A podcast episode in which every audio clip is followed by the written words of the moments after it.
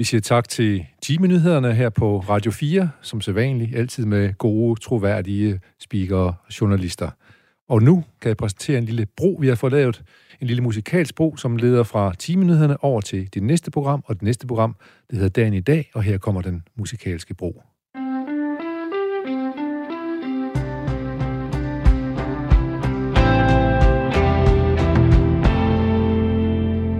En lille herlig Radio 4 jingle. Og øh, mit navn er Jens Folmer Jebsen, og programmet hedder altså Dagen i dag. Og Dagen i dag er jo et program, hvor vi altid har en gæst, som laver en top 10 over tankevækkende aktuelle nyheder. Og det kan jeg også godt love, at det er det også i dag. Og det er altid gode gæster, vi har. Og øh, der er lige en ting, vi lige skal huske, det er, inden vi kommer for godt i gang med vores program, så skal vi faktisk lige have vores kendingsmelodi. Den går sådan her. Oh, Så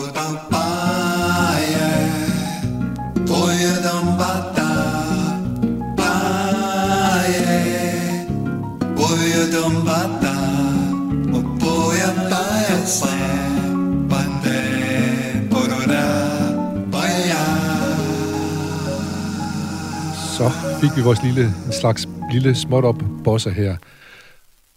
Velkommen til dig, Asger Hedegaard Bøje, journalist ved Weekendavisen og forfatter.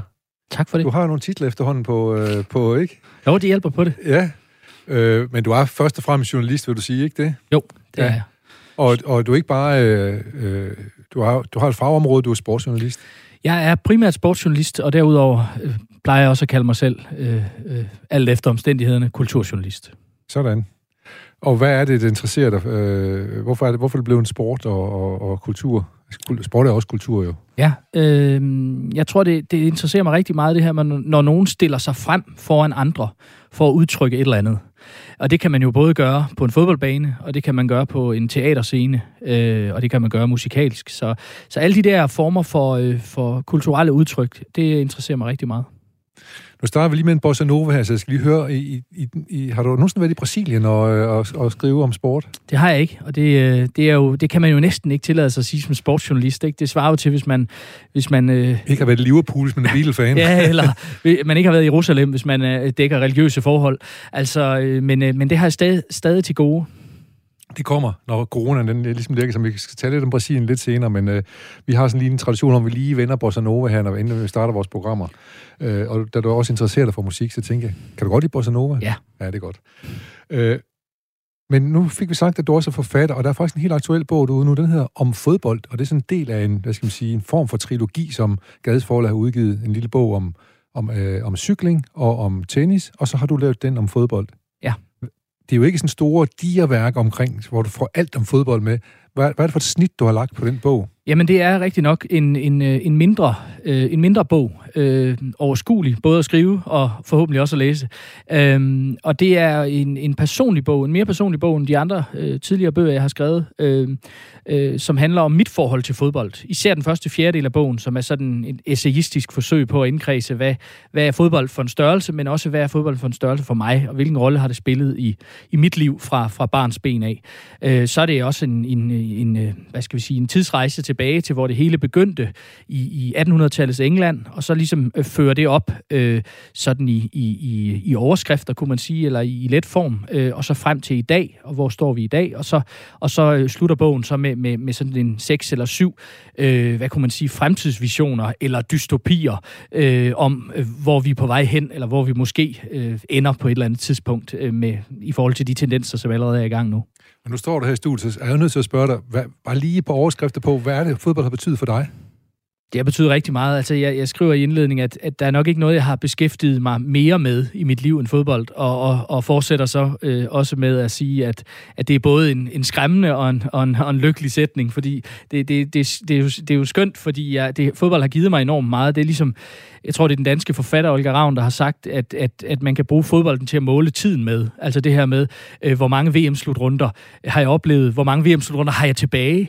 Øh, altså det er virkelig sådan en, en, en måde hele tiden at kunne sige, hvor var jeg i mit liv på da Danmark vandt EM i 92, nu, øh, og så videre. Og nu kan du så korrekt mig, men var det ikke Liverpools manager, var Bob Paisley, som sagde, at øh, der er nogen, der siger, at fodbold er lige så vigtigt som livet. Det passer ikke. Det er meget mere vigtigt. Jo, det var, det var faktisk Bill Shankly. Bill Shankly så det var, det, det, ja. Paisleys forgænger. Ja, ja. Og, han, øh, og det er rigtigt, men, og jeg har altid synes det citat, som hvis de øvrigt er ret øh, løsrevet, er, er lidt fjollet, fordi ja, det, det passer jo ikke. Og det var jo det, vi lærte øh, bare lige kort, øh, kunne man sige, det vi lærte, øh, øh, da Christian Eriksen pludselig faldt om i parken, at, at at fodbold var bare et spil, blev vi mindet om. Det er et enormt øh, betydningsfuldt, vigtigt og interessant og, og medrivende spil, men trods alt øh, bare et spil. Og det er også noget, der går igen i min bog, at det ikke er et eller andet forsøg på at gøre fodbold til verdens vigtigste ting.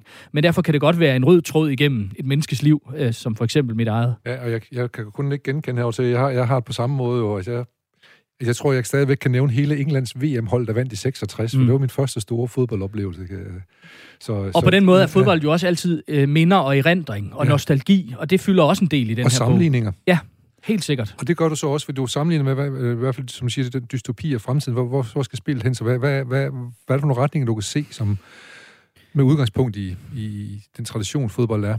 Jamen, det er, det er jo i høj grad den her, øh, hvis vi taler sådan øh, international fodbold, så er det jo den her globalisering af spillet, som jo tager til på den måde, vi ser i de her år. Øh, øh, regimer rundt omkring i verden, der bruger sporten, bruger fodbolden aktivt til ligesom at vaske, vaske hænder i øh, og komme til at se, se, se pænere ud. Den udvikling vil vi se øh, blive forstærket kun i de kommende år. Så, så øh, globaliseringen, kommercialiseringen og, og, og, og hele den der kapitalistiske, kunne man sige, øh, øh, hvad hedder det, aspekt af fodbolden forstærkes jo i de her år. Det er det, der gør, at nogle af os kan føle os lidt fremmedgjort i det også, at sige yes. det her med en spiller, der pludselig er mange milliardærer øh, og bor på en anden planet, end vi andre gør. Og jeg vil også sige, at jeg begynder... Altså, en gang så, så huggede man op på nogle klubber, som er ligesom fuldt tykt og tyndt. Det kan godt være, at det var en andelsklub, som lå i den næste tredjedel, men var bare total fan, ikke? Ja. Og, og fuldt, hvordan klarer de så nu mod Portsmouth her i den her weekend og så videre. Men men jeg synes også efterhånden, så er der noget, der tager fra, og det der, den der klubkultur, den er ved at gå væk. Det er ligesom er firma, ja. der spiller mod hinanden, eller hvad? Hvordan ser du på den Jo, udvikling? det er rigtigt. Altså i min bog fylder det også ret meget, at jeg holder med den her engelske klub, der hedder Blackburn Rovers. Ikke Blackpool, men Blackburn. Øh, og det skal jeg jo altid forklare, hvad det er nu er for en klub. Shearers, øh, men præcis, og jeg er jo i den generation, jeg er født i 82, så, så de bliver mestre i 95, der er jeg 12-13 år gammel, og, og der, der bliver jeg selvfølgelig kæmpe fan. Og det var jo ved, og, og det var jo ved ned igennem øh, øh, rækkerne.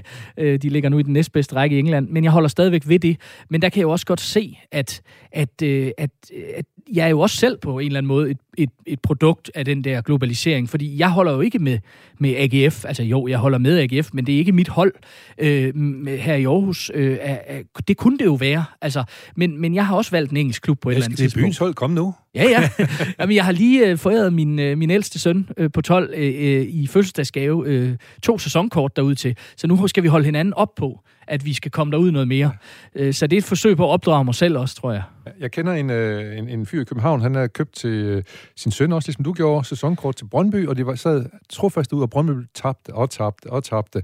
Men som man sagde, man skal, ja, vi skal lære vores øh, dreng, han er det nederlag, det er også en del af det her. Mm. Ja. ja, det er jeg meget enig i, og det er, hvad enten man er fan, men også hvis man selv spiller, at det er en af de vigtigste sådan, lærer, der er i, i fodbolden. Jeg er lidt forbeholden over for at sige det her med, at der er nogle særlige moralske værdier i sport og sådan noget, men, men, jeg kan, det, men værdien i at tabe, i at lære at tabe og gøre det på en ordentlig måde, øh, og forstå, at livet også indimellem kan, kan gå skidt, det, den synes jeg faktisk er, er ret væsentlig i, i al sport.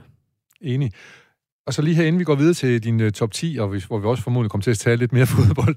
Har du selv været spillet også, eller hvad? Det har jeg, men på, på, øh, på dejligt lavt niveau. Så det har været på, på, på serieniveau. Øh, så, øh, som voksen så? Øh, ja, øh, og, og jeg vil sige, øh, jeg er nok som mange andre sportsjournalister, det var det næstbedste, man kunne blive, når man nu ikke kunne blive... Blive øh, udøvende selv. Okay, ligesom musikanmelder, der ikke ja, ja, præcis. Hvor spillede du hen på banen? Øh, jeg spillede, jeg var sådan en rigtig øh, øh, luksusspiller, sådan en rigtig doven øh, nummer 10, da der stadigvæk var, fandtes det, ikke? Så jeg sådan... så mig selv som sådan en, en Michael Laudrup-type, øh, som ikke skulle løbe med hjem, og, og helst skulle kreere det lækre frem af banen. Jeg fik godt finde en spiller, der løb mindre. Jeg vidste ikke lige, at man havde nummer 10 på ryggen, men Jan Mølby. Ja, det kunne jo også sagtens være. Han stod altså. helst inde i ja, men jeg var, jeg var helt sikker, det var, det var de der folk der. Øh, så øh, så en, en lidt en pestilens for træneren, men, øh, men med store tanker om sig selv. Og han kunne alligevel ikke sætte der, for I skulle stille hold hver weekend. ja, præcis. Nå, men det er godt. Øh, vi ved, at der er nogle folk, de øh, holder af hverdagen. Her i programmet, der holder vi af radio. Radio, radio, Stil ind på din radio. Skru op. Stil ind på din radio. Oh, oh. Der er gang i din radio. Skru op for din radio. Stil ind. Skru op for din radio. Oh, oh. Radio Punk, og husk, at du hørte det første gang her i Radio 4. Asger Hedegaard Bøjer, du er dagens gæst, du har lavet en top 10 til os over døgnens, cirka døgnens øh, øh, mest tankevækkende nyheder for dig. Det har jeg, ja. Ja, lad os prøve at starte på din 10. plads. Der har ja. Du en, i hvert fald en, som overskrift en herlig nyhed, International Toiletdag. Ja, men det er fordi, der er jo snart ikke en dag på året, der ikke, har, øh, der ikke, øh, der ikke er dedikeret til, til et eller andet her. Og der, her, i dag er vi jo nået til den internationale toiletdag. Det er en dag, der er blevet fejret siden 2001, øh, og siden 2012 som officiel FN-dag. Det vil sige FN, der ligesom blåstempler den dag. Der skal går- være fokus på lokummer. Og det går ikke ud på, at vi skal sidde ude på toilettet alle sammen med vores flag og vifte, når vi sidder derude. Nej, det gør det ikke. Altså, selvom man kan sige, at, at den her dag, da den blev øh, officiel FN-dag i 2012, havde et vidunderligt slogan, øh, der hed I give a shit, do you? Øh, det synes jeg kan noget. Øh, men det handler selvfølgelig om, om det, som FN kalder den glo- globale sanitetskrise. Altså det her med, at, at øh, tæt på halvdelen af verdens befolkning ikke har adgang til, øh, til et, øh, et toilet. Så vi snakker om 3-4 milliarder mennesker, som ikke har adgang til et, Ja. et, et, et, et toilet med øh, vandskyld. Ja. vandskyld. Og det er jo i sig selv helt vildt. Altså, det kan vi jo øh, nemt gå og glemme heroppe i vores del af verden, men, men i, i, i, altså, det, det er jo vildt at tænke på, at, vi, at øh, knap halvdelen af verdens befolkning har det øh, meget grundlæggende problem. Og det er jo ikke bare et problem i forhold til ens, øh, øh, en selv, men også i forhold til, til den almene hygiejne. Øh, og det, jeg synes, det er utroligt, at et, en opfindelse, øh, som jo går øh, 4-5.000 år tilbage i tiden. Altså, vi kender jo øh, de her øh, øh toilet med vandskyld tilbage fra Induskulturen, det gamle Ægypten, Persien, Kina, øh, flere tusind år før vores øh, tidsregning, og så står vi alligevel her i dag, og har, halvdelen af verdens befolkning har ikke adgang til det. Men, men måske, jeg ved ikke lige, hvor de der pedaltoiletter, de der arabiske pedaltoiletter, som man kan se i Grækenland og forskellige andre steder, hvor man sådan står på hook og, og får, får rettet sin nødtørft. Er, er, de regnet med i den der... Ja, det, det, er, det ved jeg heller ikke, men, men jeg, jeg kunne forestille mig, at, det- at det, det ligesom er, øh, altså i, med her er toiletter, som på en eller anden måde er hygiejniske. Altså hvor man kommer af med sit, ja, Ja. undskyld, jeg siger det. Ja, sin, sin afføring. Ja. Og, og, og, og, men så må vi så også lige sige, at det følger også tit det med, at så er der ikke mulighed for at vaske hænder bagefter heller. Ja. Og det er måske lige så stort problem. Ja, det er jo det. Så kan man sige, så, øh, så bliver et problem til, til et andet, som bliver til et meget større, altså som jo netop bliver til øh, et hel, en hel befolkning, en hel, en hel by, et helt lands øh, øh, hygiejneproblemer. Og det medfører jo så alle de her forfærdelige øh, sygdomme. Ja. Og det, så der man kan sige, at det, det starter måske med en, noget, man synes er en lille ting. Det er det så egentlig ikke, for mm. det er meget rart at kan skylle ud selvfølgelig, men, men, men, men det breder sig bare til, til et kæmpestort problem. Ja, og det er jo, altså, den, den form for toiletter, vi har i dag, det er jo, det er jo, det er jo, det er jo sådan en, altså den har selvfølgelig været lang tid undervejs, men det er sådan en, en, en, en type, der opstår i 1800-tallet under den engelske industrielle revolution, og det er jo ikke tilfældigt, det er jo, hvor man folk stimler sig sammen i byerne, øh, fra landområderne ind til byerne, og man får de her crowded store byer, især i London, øh, Manchester, Liverpool, de her byer, og der skal man så på en eller anden måde øh, af med, med affaldet ja. på en ordentlig façon. Og der kommer det så også til at løbe i rendesten og alt muligt andet, Ja, ja. og også øh, virkelig give dårlige øh, sundhedsmæssige forhold, kan man Præcis, sige. ja. Der var store problemer der jo. Det lød næsten som om, bortset lige fra det med pedaltoiletterne, at du måske godt kunne stille op i kvittel dobbelt i toiletter. Jamen, det, øh, det er en ekspertise, jeg har. Ja. Jeg ved så ikke, øh, øh, der var jo en amerikansk udenrigsminister ganske kort tidspunkt under Trump, øh, som hed øh, Will, nej, hvad fanden hedder han? Ma- Matthew Whittaker, sådan en stor skaldet mand, der Trump valgte ham ganske kort. Han kom fra forretningslivet, hvor, hvor noget af det, han solgte, det var toiletter med ekstra store, øh, ekstra store toiletkummer, så der var længere ned til vandet. Fordi hvis nu havde en ordentlig dealer, så kom den ikke ned i vandet. Så den, den, han solgte toiletter til folk med store dealer. Ej, det, det er stærkt. Så er vi, ved- der er vi i niche, øh, i, i nicheindustrien der. Men det er et stort ja. land, så måske er, der, måske er der behov for sådan noget der. Eller måske man gerne vil prale over, ja, jeg har fået sådan lidt med... Ja, præcis. Ja, det, på den måde, ja. Der kan også ligge et eller andet. Eske, lad os prøve at gå videre til, øh, lad os prøve at skylle ud, og så gå videre til nummer 9. Den øh, handler om Tyskland, øh, og det er jo Merkel, som nu har indvarslet nogle øh, nye coronastramninger. Nu troede vi lige, vi var færdige med det der. Ja, det er, det er de her, øh, ja, de her en varsling af yderligere coronarestriktioner, øh, som blandt andet går ud på, at hospitals- og plejehjemsansatte skal være, skal være vaccineret. Øh, og, og, og det her med, at man får få adgang til store øh, kultur- og sportsbegivenheder. Det kunne for eksempel være fodboldkampe i den tyske Bundesliga, hvor der er jo 10.000 vis af mennesker, der samles hver eneste uge på et stadion, eller på mange forskellige stadions. At man også der skal kunne vise, at man enten har været smittet, og dermed er immun, eller øh, har, er blevet vaccineret. Ja. Og det er jo noget, vi ser rundt omkring i Europa i de her uger igen, at, at, at grebet bliver strammet om den her sygdom. Og, også, og, og det vi ser er jo så også i Tyskland, men også i herhjemme, at, at det er noget, der, der deler befolkningen. Ja. Og så må man også lige sige, at øh, øh, som politiker, der er det måske også svært at gå ud og lave nye stramninger, man kan nemt blive upopulær. I Tyskland der er det altså Merkel, mm. og hun har en udløbsdato, så måske det, der gør, at hun lidt tydeligere kan det er jo altid i hvert fald bekvemt øh, for en politiker, eller nemmere for en politiker at træffe øh, ubehagelige og svære og upopulære beslutninger i den sidste del af embedsperioden. Det er sjældent, man ser en nyvalgt øh, øh, politiker måske, eller en politiker, der har øh, ambitioner om at sidde øh, på posten i mange år, øh, træffe de her valg. Men, men det er jo det er rigtigt, men det er jo også stadigvæk en, en del af en generel europæisk tendens. Det er det nemlig.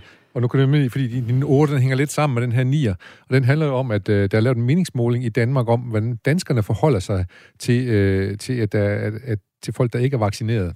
Ja. Og vi må også sige, at Mette Frederiksen har jo også været ude og, og varsle, Øh, der er allerede kommet, skal vi coronapas og sådan noget der, og det ja. ligger som om i luften, at måske godt kunne finde på at komme lidt flere ting. Så, og hvad er det med den her meningsmåling, du synes er tankevækkende? Jamen, jeg synes, det er, det er, det er ret vilde tal. Altså, det, det her med, at, øh, at man har spurgt danskerne, om man skal indføre samme type nedlukning som i Østrig, hvor personer, der ikke blev, øh, er blevet vaccineret, eller for nylig er kommet sig efter smitte, kun må forlade hjemmet i forbindelse med indkøb eller lægebesøg, som det hedder. Og det er jo en, en kan man sige, decideret udgangsforbud Altså med mindre du virkelig skal ned og have øh, mælk og råbrød, eller du er dødelig syg og skal til lægen. Øh, så, så, øh, så, og der, og der er, det tankevækkende er så, at 40 procent af, af de adspurgte i den her danske, nye danske meningsmåling siger, at det er de enige i. Altså, at, at ikke-vaccinerede, de skal mere eller mindre spæres inden, kan man sige. Ja. Og, og, og 34 procent erklærer sig uenige, 20 procent hverken eller og kun 7% ved ikke. Det vil sige, at vi har også 93%, der forholder sig til det her. Det er, det, det er virkelig noget, der optager sindene. Ja. Øhm, men jeg, jeg, synes, jeg synes, det er interessant, fordi det er jo virkelig... Øh, der, der taler vi om øh, måske de, nogle af de allermest alvorlige restriktioner, man kan give et menneske. Altså, ja. Altså man kan sige, øh, på grund af det valg, du har truffet, så skal du øh, blive indendørs. Ja, og hvordan, hvordan, øh, hvordan har du det med det, tænker du?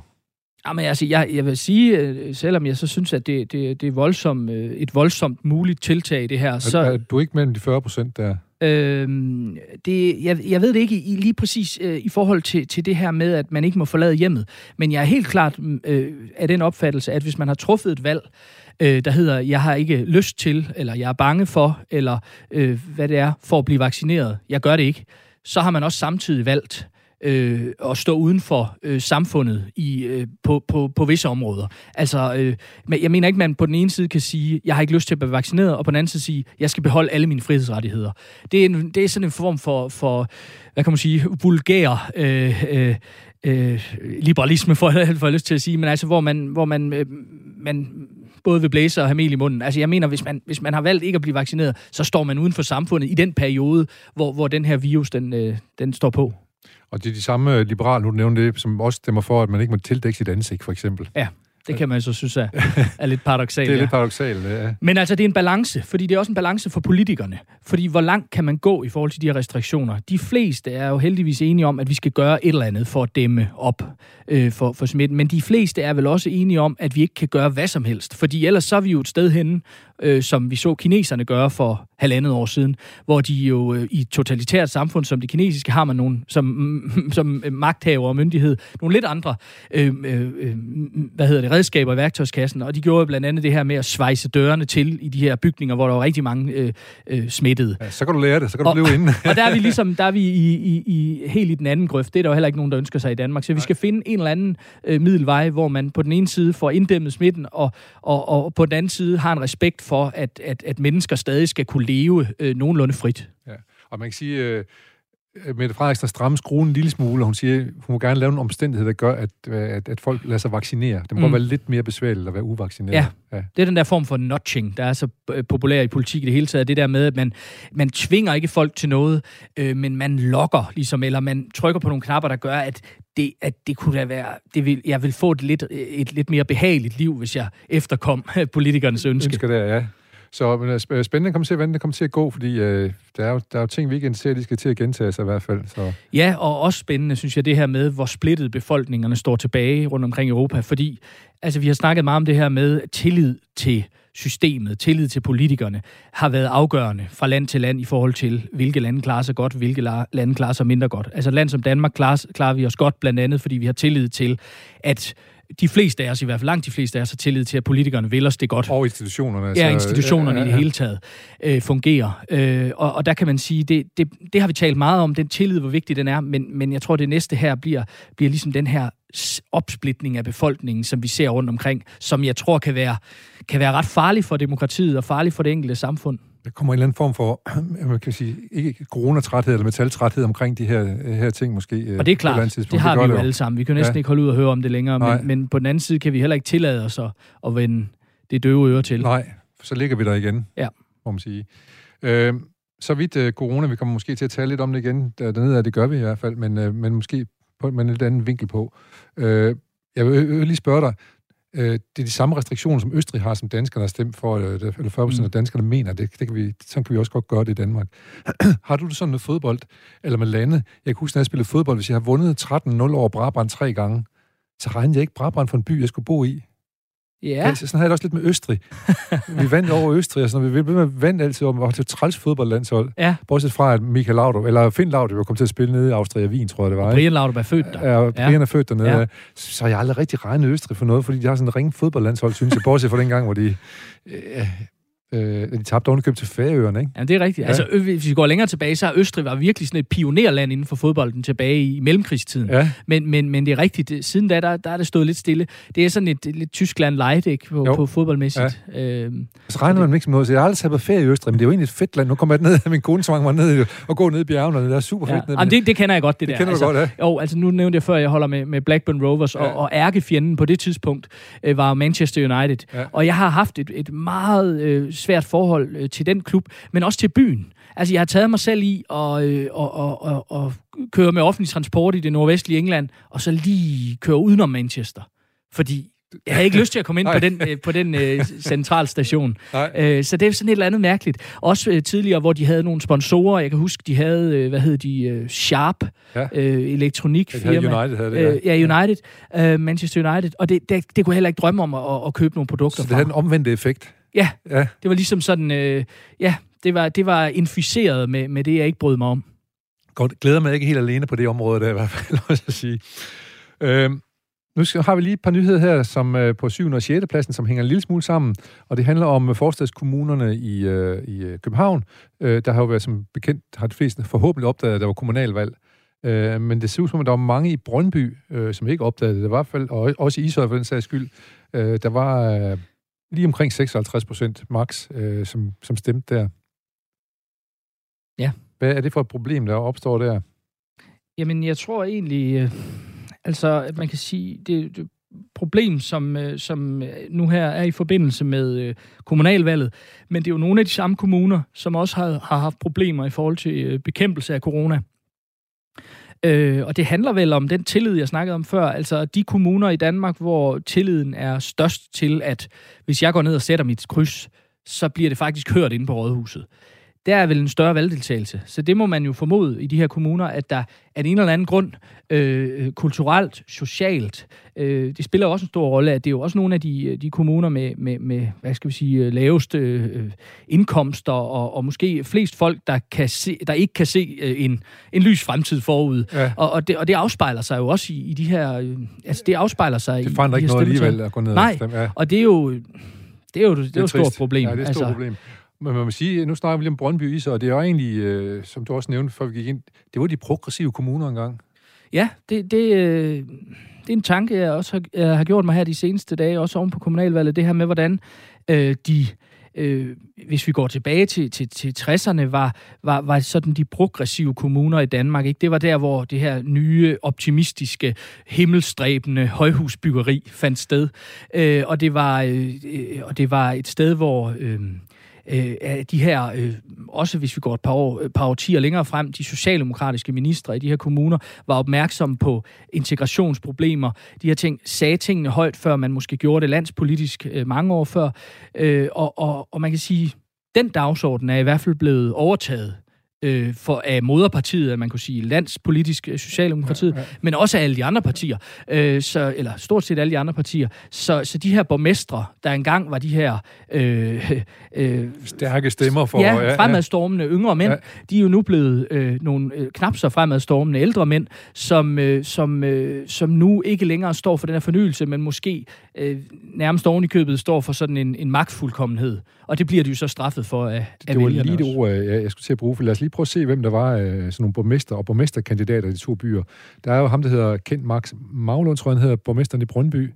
Han var udskille, han var udskille befolkningen ud. Ja, det er et vidunderligt citat. Han siger her til TV2, uh, Laurie, uh, øh, som borgmester er skuffet over, at der ikke kommer flere og er med til at vælge det demokratiske styre. Og han siger også, at vi er helt rystet over den lave stemmedeltagelse. Og det kan man jo godt forstå, at det, det, det, det, det, det, er, det er jeg ked af. Ja. Men altså, det svarer lidt til øh, øh, brugsuddeleren, der står og kigger ud over sine tomme lokaler og siger, hvorfor søren kommer der ikke nogen kunder? Ja. Det kunne være, fordi det, han havde på hylderne, var, var dybt uinteressant, eller ikke tiltalt dem særlig meget. Ikke fordi politik er, øh, er, supermarked, er supermarked ja. men, men, men vælgere øh, øh, forholder sig også til det, der bliver sagt, og er de imponeret over det? Er de interesseret i det? Nej, det har de ikke været, og det er selvfølgelig, som han siger, det er begrædeligt og ærgerligt, og han er rystet, men, men man kunne måske også se lidt indad og så sige, hvorfor, hvorfor står vi så her i dag? Et andet problem, der har været, det er måske i Ishøj, hvor, hvor, måske, hvis vi snakker magtfuldkommenhed, der var jo borgmester Ole Bjørtrup, så han hedder, som øh, har set, at mange har været nærmest bykonger, mange af de her mm. forstads, øh, øh, hvad hedder det, øh, borgmestre. Øh, og han, han, han kom så meget op og skændes med sit eget parti, Socialdemokratiet. Han mm. startede mm. sin egen liste, fordi han tænkte, det skulle lige meget, jeg går over og laver min egen liste, og så blev jeg borgmester igen. Mm. Det gjorde han bare ikke. Det gjorde han ikke. Han fik, han fik rigtig mange, han fik mange stemmer, men, ja. men jo ikke nok, fordi Socialdemokratiet stadig fik mange stemmer ja. i kommunen.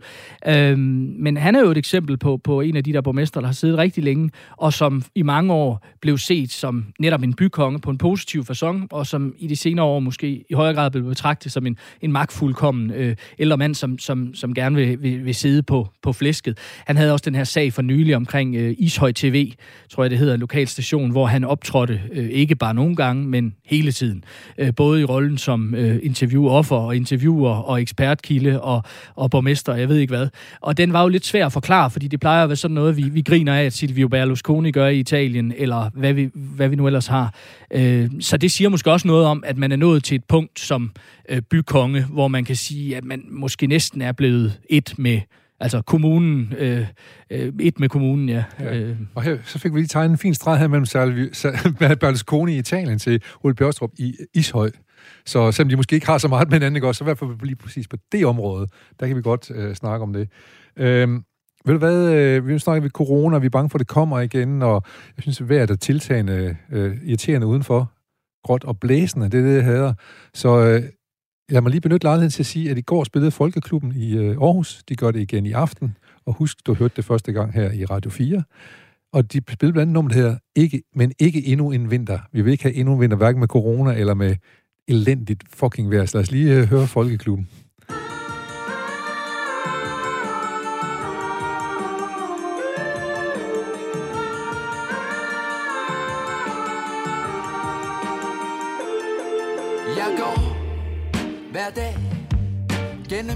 Som jeg ejer har Jeg når tilbage Og du spørger mig, hvad så er du klar? Giv mig blomster på altaner Giv mig dope og ketsuganer Giv mig alt, der kan gøre mig glad.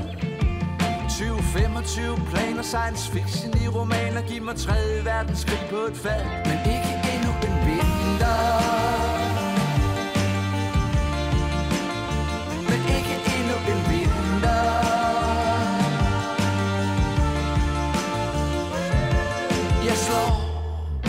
Det slag. Jeg er landet op på vej væk herfra. Det går tilbage. Til valget se jeg skaffen vi vikar. Giv mig støvletramp i gaderne Ild på ambassaderne og pladser der er fyldt med had. Giv mig teknoplutokrater, suveræne oligarker. Dem der lyver når de kommer med fred. Men ikke endnu en vinder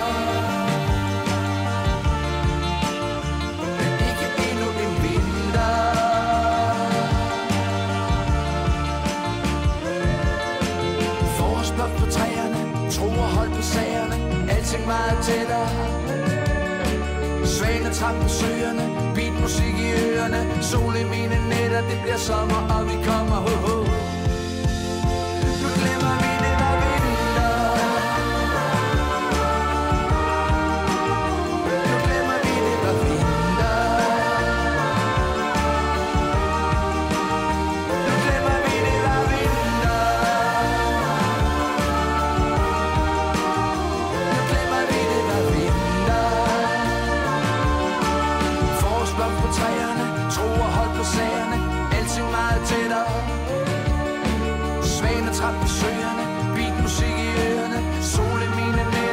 Så meget vi kommer.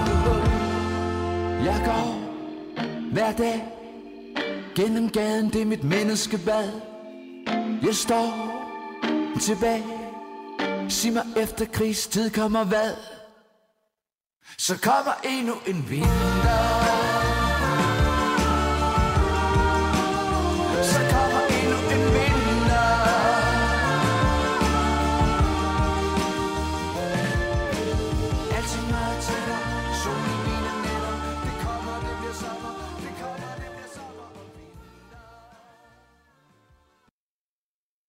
Ja, jeg gjorde så lidt vold mod øh, Folkeklubben lige to de sidste 20 sekunder, der sang fine sang, men ikke endnu en vinter, som også kan være en, en bønd til, både øh, forhold til corona og også til det vejr, som venter os.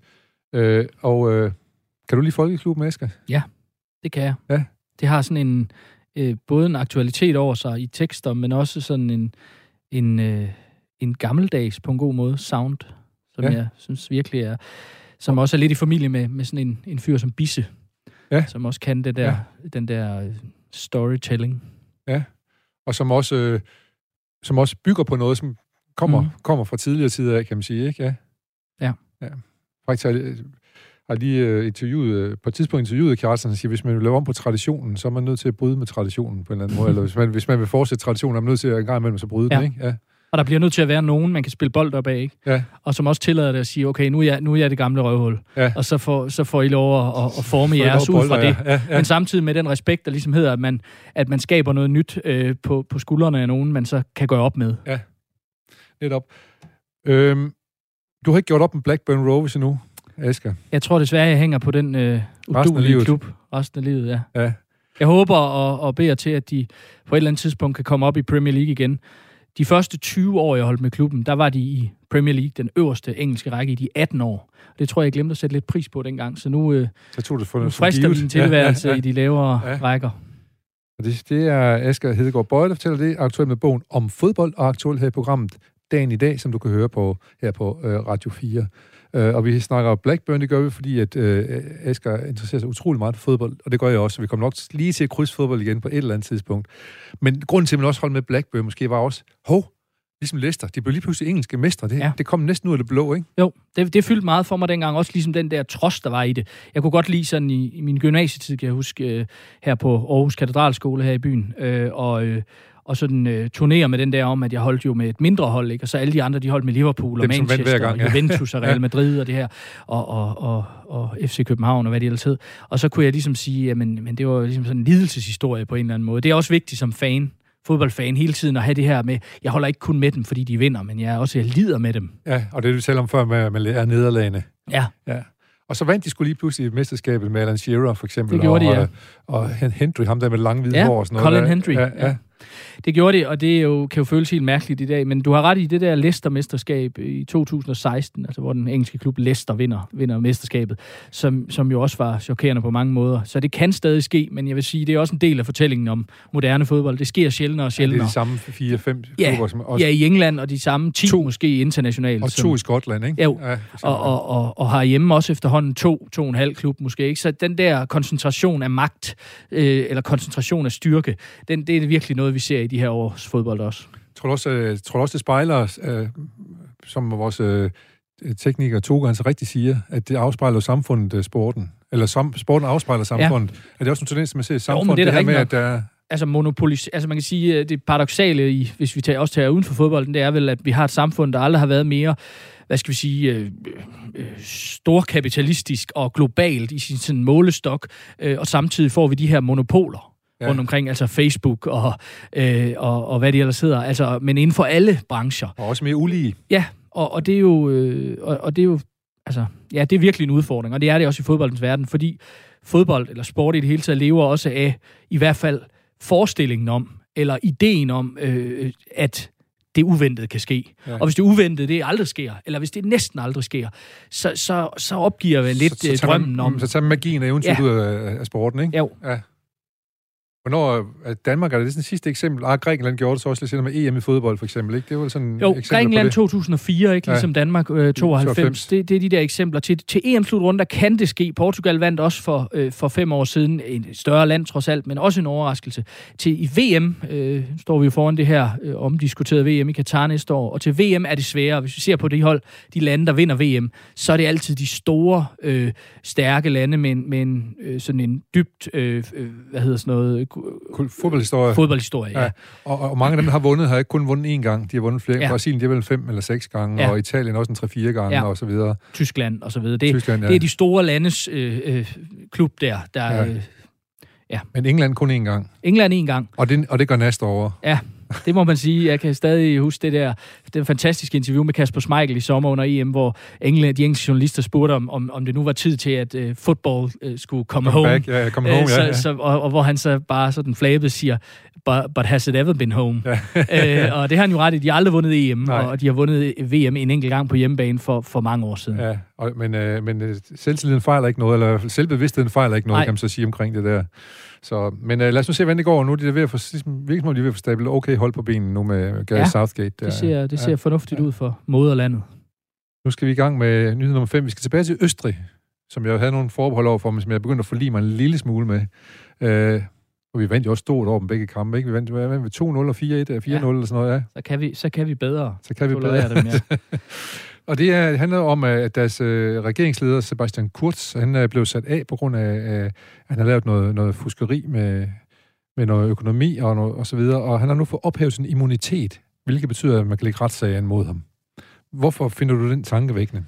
Jamen, jeg synes, det er en, det er en altså interessant historie, eller han er et interessant fænomen. Han er, hvad er han, 35 år gammel. Ja, han var nærmest 12 år, da han blev statsminister første gang. Ikke? ja, altså det må være en eller anden form for, for rekord i, i europæisk sammenhæng. Øh, og, øh, og det her med den her unge, øh, fremadstormende, øh, øh, præsentable, øh, veltalende, skarpe politiker, som så er konservativ af sind, men ligesom præsenterer den her sin konservatisme på en, på en lidt mere moderne måde, kunne man sige.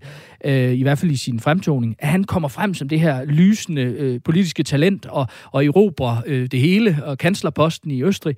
Øh, og så kan han, hvis vi skal tro de her anklager, så har han så åbenbart ikke kunne, kunne lade være med at... Og, øh, ja, øh, at blive, øh, som vi talte om før, magtfuldkommen. Altså det her, han står anklaget for, for, øh, for at have betalt sig til positiv medieomtale. Og det er jo... Det, det er jo det minder jo lidt om Ishøj, som laver sin egen tv-kanal. det er rigtigt, og Berlusconi-effekten igen der. Ja. Øh, og, og så kan man sige, at det at få ophævet sin immunitet, der skal alligevel lidt til, og, og, øh, og, øh, og, og, og hvis han bliver dømt i det her, så er det jo, så er det jo formentlig et, det kan vi også vende tilbage til senere i udsendelsen, at, at vores tolerance over for øh, politikere, der, der begår skandaler, den er måske blevet større, end den var engang, men, men det her kan være et, dramatisk fald. Ikke? Man kan sige, at han, han kommer op, og allerede som 35-årig, så kan, så kan det hele være slukket igen. Så, så ramler det for ham. Og han var lige blevet gode venner med Mette Frederiksen. Hun tog det ned mm. øh, og skulle lave corona-politik sammen med ham også, ikke? Jo, altså han er jo sådan en, man kan sige, hvis man ser på hans sådan egentlige politik, så er han jo, han er jo øh, så en dybt konservativ politiker i forhold til familieværdier og i forhold til, til ja, i det hele taget et lands indretning. Og, og på den måde øh, altså man kan sige, der er jo noget interessant i det på den ene side, og så er han sådan en, som man gerne vil se sammen med. Altså øh, også sådan det, man kunne kalde mere øh, liberale, progressive kræfter rundt omkring i Europa. Øh, fordi det er, det er simpelthen en mand, der øh, indtil, kan man sige, ja, den her ja. skandale, at det, han, han har også sådan haft lidt teflon over sig. Altså ja. der, der har ikke noget, der rigtig kunne sidde fast på ham, og, og, og, øh, og han har ja, man kunne måske drage en parallel til, til det konservative folkeparti herhjemme, som heller ikke siger frygtelig meget om, hvad de egentlig vil, vil gøre, men som virker meget øh, øh, øh, ja, joviale og, og, og imødekommende, og derfor så øh, og høster en masse stemmer på og, det. Og lad være med at sige det forkert, ikke? Jo. Ja, det er, sådan, det, det er øvelsen, det. Lad være med at sige det forkert. Ja. Så, det er du ret i. Øh, og, så, og så en stakkels element, der kommer til at sige noget forkert hele tiden, og gøre noget forkert, i hvert fald ifølge pressen, Ja. ikke, kan man sige. Ja. Øhm, men lad, os nu, du snakkede om det der med unge, lysende talenter, der kommer frem. Da Dansk Folkeparti havde også en, der hed Morten Messerschmidt, og det er din uh, nyhed nummer 4, øh, som også stormede frem og stod klar til at overtage formandsposten. Men, øh, men nu har han jo sådan lige en lidt uheldig sag, fordi han i hvert fald en gang er dømt for at have fusket med EU-midler. Ja. Øh, og den, så, den sag han så anket, skal vi så sige, at den kommer op igen her om et par måneder, for den bliver formodentlig afgjort omkring øh, 1. januar.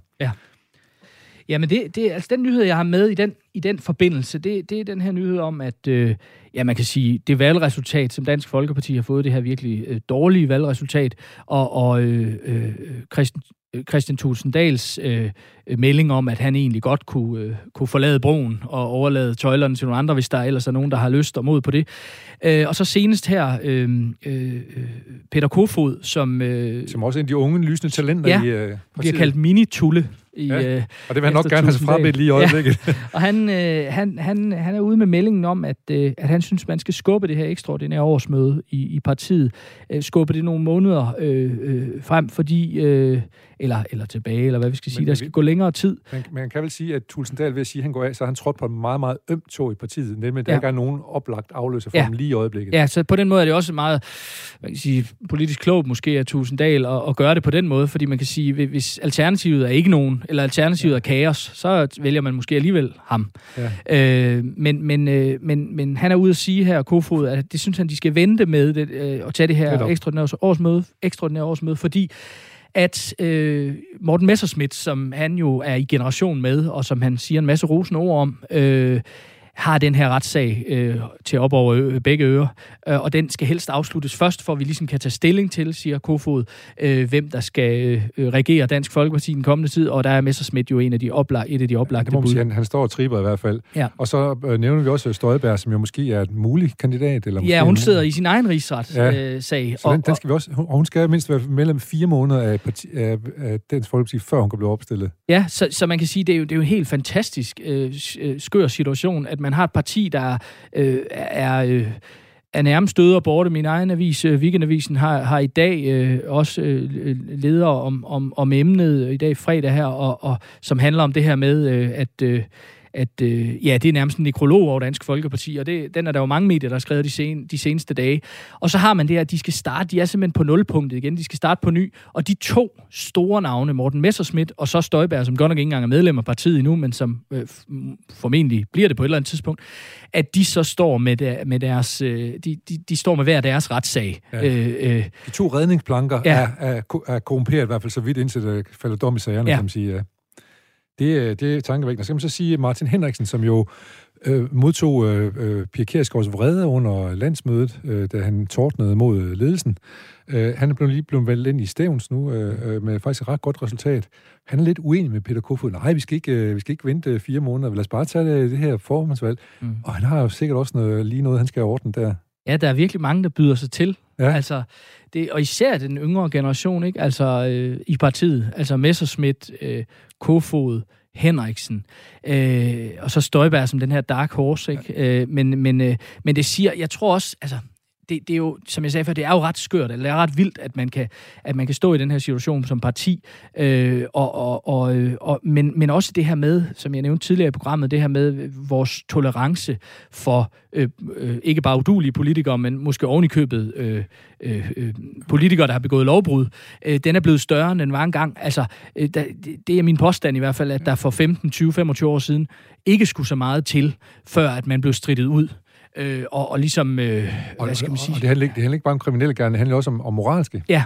ting. ja, og hvor man kan sige øh, tidligere, øh, har der, måske, der har man måske målt politikere øh, ud fra et etisk kodex, altså man kan sige øh, her til og ikke længere, hvis man har begået en tilpas øh, mange øh, dumheder, så, så, øh, så må man sige, så giver man taburetten videre til, til nogle andre øh, bedre kræfter. Men, men der virker det jo som om, nu er det populariteten i befolkningen, der alene er målestokken. Altså, øh, fordi Støjberg er... Øh, Stemmemagnet. er sindssygt populær øh, øh, i befolkningen, så, øh, eller i dele af befolkningen, så, så har hun stadig en mulighed, næsten uanset hvordan øh, den her rigsretssag ender. Og der, der er sket et, øh, det man vel godt kan kalde et skred i forhold til, til, øh, til, ja, til vores syn på politikere. Ja, det må man sige. Og man kan sige, øh, øh, øh, i USA har de det samme problem med Trump, ikke? Som jo er, virkelig er... Han, er- han er jo stained, eller han er i hvert fald øh, plettet af rigtig mange rigtig Jo. dårlige sager. Men de fleste re- øh, republikanere vil have ham, så derfor så gør vi ikke noget. Nej, man kunne næsten, ja, du har helt ret, og man kunne næsten øh, vente om at sige, jo mere plettet man bliver, altså, og det gælder også lidt i, i tilfældet Støjberg, fordi hver eneste gang hun bliver, øh, kan vi sige, trukket igennem sølet, så kan man jo altid sige, eller så vil hun kunne sige, jamen det er dem, der ikke vil mig det godt. Ja. Det, det, er, det er the liberals, som øh, Trump vil sige, ikke? Øh, Det er sumpen i Washington, det er eliten. Øh, og det, og det, er jo, det er jo den fortælling, den, den bliver jo egentlig kun stærkere af, at man bliver, det, ja. at Ja. man bliver øh, mere og mere outcast. Ja. Og jo flere pletter man får, jo sværere er det at se de nye. Ja. det er sådan en anden ting, kan man så sige. Øh, Jeg kan godt lige tænke mig, at vi har haft tid til at tale om, hvem der egentlig har fået ophævet immunitet. Nu snakker vi omkring det her med kriminalitet, også om Sebastian Kurz i Østrig, som får ophævet sin. I, altså, jeg kan huske, at AC Norman fik ophævet sin, og må ikke også øh, Brikstof, fik det, og foran, det er jo ikke, det er jo ikke hver dag, sådan noget, det Nej. sker. Øh, Og det var jo også øh, en af kriterierne for overhovedet at kunne rejse en rigsretssag. Det er jo først, at immuniteten skal ophæves. skal ophæves. Ja. Og det var jo det, som, som blandt andet med, med Venstres stemmer også, ikke? Ja. Øh, gjorde, at, at Støjberg, Støjberg sidder, hvor hun gør. Ja, ja. Jeg skal lige huske at sige, at det her det er jo øh, Radio 4, og nogle af jer tænker, hvornår er det nu, at øh, dagen i dag kommer? Så kan jeg sige, det gør den altid første fredag i ugen, og det er en god idé. Brænd dit tv måske, glem det, og så hør noget radio i stedet for. Brænd dit tv, luk dine øjne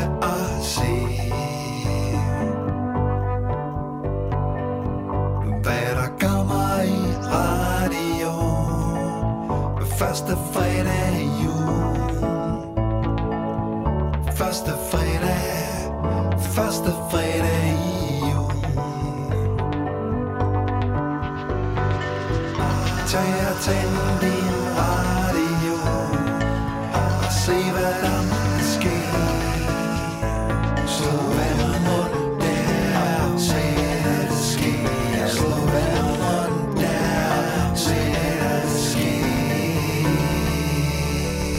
Øh, hvad må der vil ske, hvis vi begynder at lytte noget mere til radio? Det er ikke godt at vide. Men uh, du har i hvert fald tilbud for at kunne høre Radio 4 hver eneste dag, og du kan høre dagen i dag, som sagt, altid første fredag i ugen. Dagens gæst i dagen i dag, det er Aske Hedegaard Bøje, som er, er journalist, sports- og kulturjournalist ved Weekendavisen, men også forfatter og aktuel med bogen om fodbold. Og øh, den skal jeg læse, fordi jeg ved, du skriver godt, og du skriver tankevækkende. Tak. Og jeg er derfor glad for, at du kommer her med 10 tankevækkende nyheder fra det seneste døgn. Øh, på en tredje plads på din top 10, der har du noget en, der handler om skovrydning i Amazonas. Brasilien har lovet spejdager, vi stopper skovrydningen. Mm. Fortæl lige om, hvorfor det er tankevækkende. Det er jo Bolsonaro, skal vi lige sige, der ja. Ja. er præsident i øh, Brasilien, og det er han ikke helt, måske ikke helt tilfreds med. Nej, altså det, det er jo den her altså, dybt ulykkelige sag med, at, at, at øh, regnskoven Amazonas i, i Brasilien øh, øh, bliver mindre og mindre, øh, og det går stærkt. Øh, altså, den brasilianske regerings egen årlige rapport viser, at den her rydning den er steget med, med 22 procent. Under Bolsonaro. Ja. Ja, bare det sidste år. Og det er fordi, der er penge i Øhm, lortet, ikke også? Jo, det er jo fordi, øh, at øh, et stykke regnskov også er øh, en masse øh, tømmer. Øh, og det, øh, og det, det er der selvfølgelig penge i. Og derfor har der i Brasilien i de sidste, altså i, i et årti, øh, mindst øh, været den her voldsomme... Øh, øh, det voldsomme øh, indhug i, i, i, i regnskoven, og det har jo både været den brasilianske regering, der har gjort det aktivt for ligesom at styrke landets økonomi, øh, med det, den, øh, kan man sige, øh, ulempe, at, at, at, ja, at regnskoven forsvinder. Og det er jo et, et kæmpe problem, ikke bare for Brasilien, men for... Det er jo For sådan verden. hele verdens øh, lunge. Ikke? Ja. Øhm, øh, og, og, og det har både været regeringen, men det har også været den her ulovlige øh, skovhugst blandt, altså, øh, man kan sige, mere illegalt øh, og, i, i ly af, af mørket. Øhm, ja. Og det, der er sket på klimatopmødet i, i Glasgow her for nylig, det er jo så, at at Brasilien har lovet at sætte en stopper for det, de kalder ulovlig skovrydning, øh, inden 2028, om syv år. Og, og det kan man sige, det lyder jo rigtig fint, men, men, men det kommer jo an på, hvordan man definerer ulovligt. Ja. Og der kan det være, at, at brasilianerne og Bolsonaro, præsident Bolsonaro, har et lidt andet syn på det, end resten af verdenssamfundet. Vi skal nok komme efter de der krybskytte-typer, der, ja. der, der rydder, ulovligt rydder, men den legale rydning, den fortsætter bare. Ja. Og så og, mister vi altså vores ild, ikke? Jo, og det, det, det er helt vildt, synes jeg, at man kan tænke så... Altså, vi beskylder ofte politikere for at tænke kortsigtet, men det her, det må, være, det må sige sig at være rigtig kortsigtet. Ja. Øh, og selvfølgelig er det ikke for at stå her i det trygge og, og rare november Danmark og, øh, og, og sige, at brasilianerne ikke har brug for de penge, øh, der kan komme ud af, af, af den her øh, skovning eller fældning. Men, men, men, men det er bare... Øh, hvad kan man sige, irreversibelt. Altså, det kan ikke, det, man kan ikke gå tilbage igen. Når det, først den regnskov er væk, så er den væk. Så er den væk. Ja. Øh, og det, øh, ja, jeg synes, det er en, en nedslående historie, men måske også en historie, der fortæller noget om de her stærke mandlige øh, ledere, de her populister rundt omkring i verden, øh, Bolsonaro, Orbán, Putin, nogle af de her folk, som, og Trump også i, i USA, har haft problemer i de seneste år. Og det har de, fordi der har været en, en viruskrise, altså covid-19-pandemien, øh, og så klimaudfordringer. Og der er ligesom to ting, man ikke kan diskutere. Man kan ikke diskutere med en, en, en, en luftvejsinfektion eller med, øh, øh, eller med klimaet. Øh, og der, der er det altså svært at stå stadigvæk og have sin egen virkelighed mens det hele ramler for øh, rundt om en. Og der har vi set mange af de befolkninger vende sig mod deres øh, politikere. Det kan godt være, at de kan styre befolkningen, men de kan ikke styre klimaet og øh, coronaen. Nej. Øh, Asger, vi skal videre, fordi vi har ikke så meget tid tilbage. Det, det, vi skal nå de her fede emner, du har fundet frem. For eksempel USA pynser på diplomatisk boykot af vinter-OL i Beijing. Tror du på det? Ja, jeg tror på, at øh, jeg kunne godt forestille mig en, det, man kunne kalde, eller det, man kalder en politisk eller diplomatisk øh, øh boykot. Altså, det er jo ikke et spørgsmål om, at de amerikanske øh, sportsudøvere ikke møder op til vinter-OL i Beijing. Det gør de. Øh, men det er et spørgsmål om, at man så øh, fra det officielle USA's, øh, altså politikere og, øh, og så videre, bliver, bliver hjemme. Vi kommer ikke til at se Kamala Harris sidde ved siden af den kinesiske... Nej, øh, og, og, og især åbningsceremonien, kan man sige, er det her helt store symbol, hvor man som værtsland også gerne vil, vil have øh, hele verden med indenfor. Og det, der kunne jeg godt forestille mig, at man, man betakker sig fra amerikansk side og siger, at vi, vi bliver hjemme den her gang. Ja. Skal vi også blive væk fra hjemme fra Katar? Ja, det synes jeg jo. Ja. Jeg synes jo, vi skal blive hjemme i, i, i stor stil, altså politikere, og, og, men også fodboldspillerne. Altså, jeg synes ikke, vi har noget at gøre der. Og, og så får jeg altid stillet det spørgsmål, der hedder, jamen hvad så?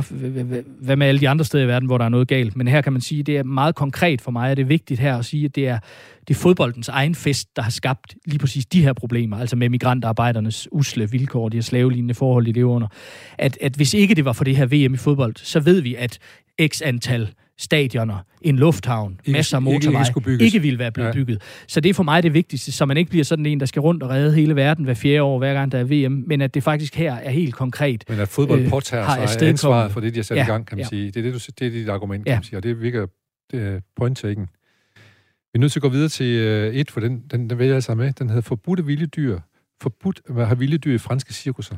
Ja, den har jeg glædet mig lidt til. Ja. Øh, fordi øh, fordi det, altså, det synes jeg er interessant. Det, det går ud på det her med, at den franske regering har varslet den her lov om øh, total forbud mod øh, vilde dyr i de øh, øh, franske cirkusser. Og det gjorde de for nogle år siden. Det har været lidt frem og tilbage, men nu ser det ud som om, at den bliver, øh, det er, eller den er godkendt i parlamentet, mangler kun Macrons underskrift nu. Og det handler selvfølgelig om, om den her tradition, der har været i Frankrig og mange andre steder, også herhjemme, øh, hvis vi går mange år tilbage, øh, for vilde dyr, altså i, i, i cirkusser. Tiger og elefanter og løver, løver jeg ved ikke hvad. Og der øh, træffede man jo et valg i Danmark i, øh, i 2018 med, med, med det her forbud mod vilde cirkusdyr. Og det har man så også gjort i Frankrig nu. Jeg synes, det er interessant, fordi øh, en ting er de her stakkels dyr, som er blevet udsat for, jeg ved ikke hvad, men, men, øh, men også den her, den her konflikt imellem på den ene side øh, dyrevelfærd, øh, en øget opmærksomhed på, at, at, at vi kan altså ikke behandle dyr, som, som vi har lyst til, og så de her lokale traditioner, som vi også kender fra øh, Spanien, ja, Portugal, ja, ja, øh, tyrfægtning, ja, ja. Øhm, hvor, hvor, hvor det jo også clasher det her med, at man på den ene side kan sige, jamen hvordan kan man overhovedet få sig selv til at stå og stikke de her spyd i, et spyd, i, i, et tyr, i en tyr, øh, eller spære en, en tiger ind i en cirkusmanege.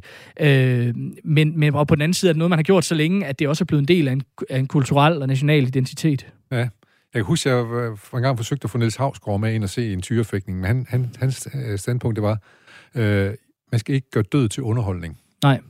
det er jo også meget humanistisk, og, og, og det kan jeg egentlig godt forstå. Jeg har selv været inde og se tyrfægtning et par gange i Spanien, og det er ikke, fordi jeg praler med det, men, men jeg synes også, der er et eller andet dybt fascinerende over det. Men jeg kan godt se, øh, jeg kan godt se altså, problematikken i det, helt sikkert. Og måske er det noget, vi vil grine af om, om 10 eller, eller 15 år. At man er gået til tyrfægtning? At vi overhovedet kunne øh, finde på at spære vilde dyr ind i et cirkus, eller øh, fornøje os med en tyrs øh, blodige død. Ja, Lad os se, hvordan det går med tyrefægtning. Jeg har holdt mig langt væk fra det, men jeg har lige en enkelt gang, jeg synes lige, man skal prøve at ryge en fed, og der er forskellige ting, man lige skal prøve en gang i livet, så har jeg også prøvet en gang i livet at være til tyrefægtning, og det var her for ganske nylig.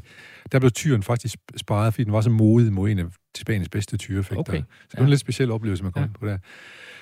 Uh, Asger uh, Hedegaard Bøje, tusind tak, fordi du kom, og uh, vi glæder os til at læse din bog, og uh, håber, du, vi kan nå at få dig i studiet igen, inden uh, vi stopper helt med det her program. Og så skal jeg sige tak for i dag. Lige om lidt er der 10 minutter, og vi slutter af med en lille bitte bossa.